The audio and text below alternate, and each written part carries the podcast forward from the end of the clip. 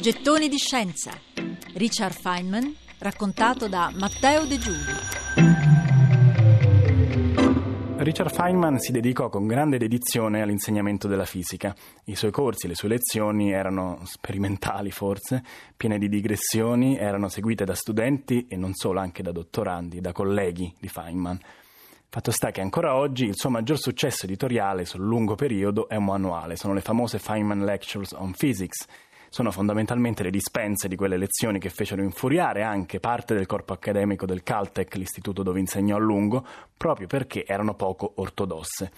Furono quelle lezioni a creare il mito di Feynman, la sua capacità di spiegare cose difficili in maniera semplice divenne esemplare, come esemplare divennero le divagazioni che in quelle lezioni decideva di imboccare. Non c'è davvero tempo per citarle tutte, ma almeno un piccolo spazio meritano le frecciatine che Feynman riservò alla filosofia. Abbiamo detto che non aveva Feynman un gran rapporto con le scienze umane, non le capì, non ebbe mai la pazienza di capirle fino in fondo, in particolare non gli andò mai, mai giù la filosofia. Disse una volta, non si può definire precisamente qualunque cosa nella scienza.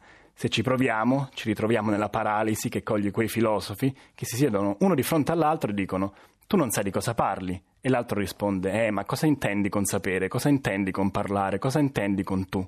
È una visione chiaramente scanzonata, forse anche un po' ingenua della filosofia, ma Feynman tornò su questa visione e sugli attacchi alla filosofia diverse volte, anche in maniera più secca. Cos'è la scienza? disse una volta.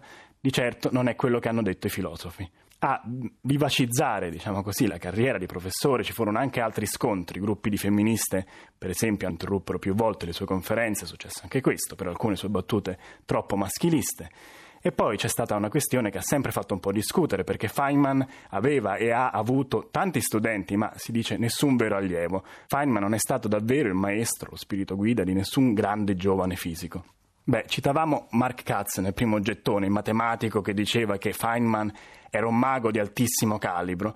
Katz aggiunse anche che i maghi raramente forse mai hanno allievi, perché non possono essere emulati. Forse Feynman non ha mai avuto abbastanza pazienza e costanza per seguire il lavoro di un allievo, sarebbe da Feynman. Date la mano però, neanche questo sembra poi del tutto vero, perché se si guardano i numeri si scopre che alla fine una trentina e più di dottorandi li ha seguiti.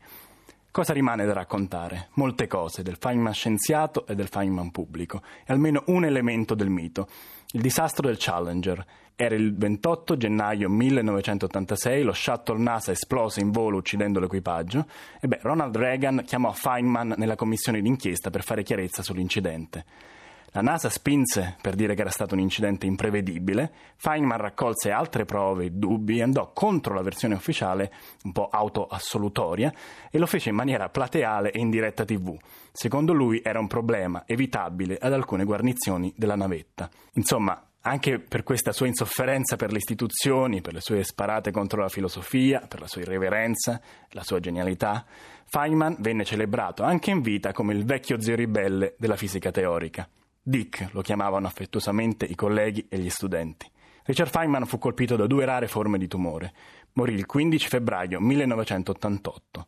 Il giorno della sua morte, gli studenti della Caltech appesero un enorme striscione sulla facciata della biblioteca dell'università, un lenzuolo che pendeva dal tetto. Diceva semplicemente We love you, Dick.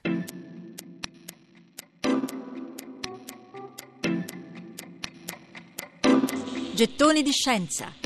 Richard Feynman, raccontato da Matteo De Giuli.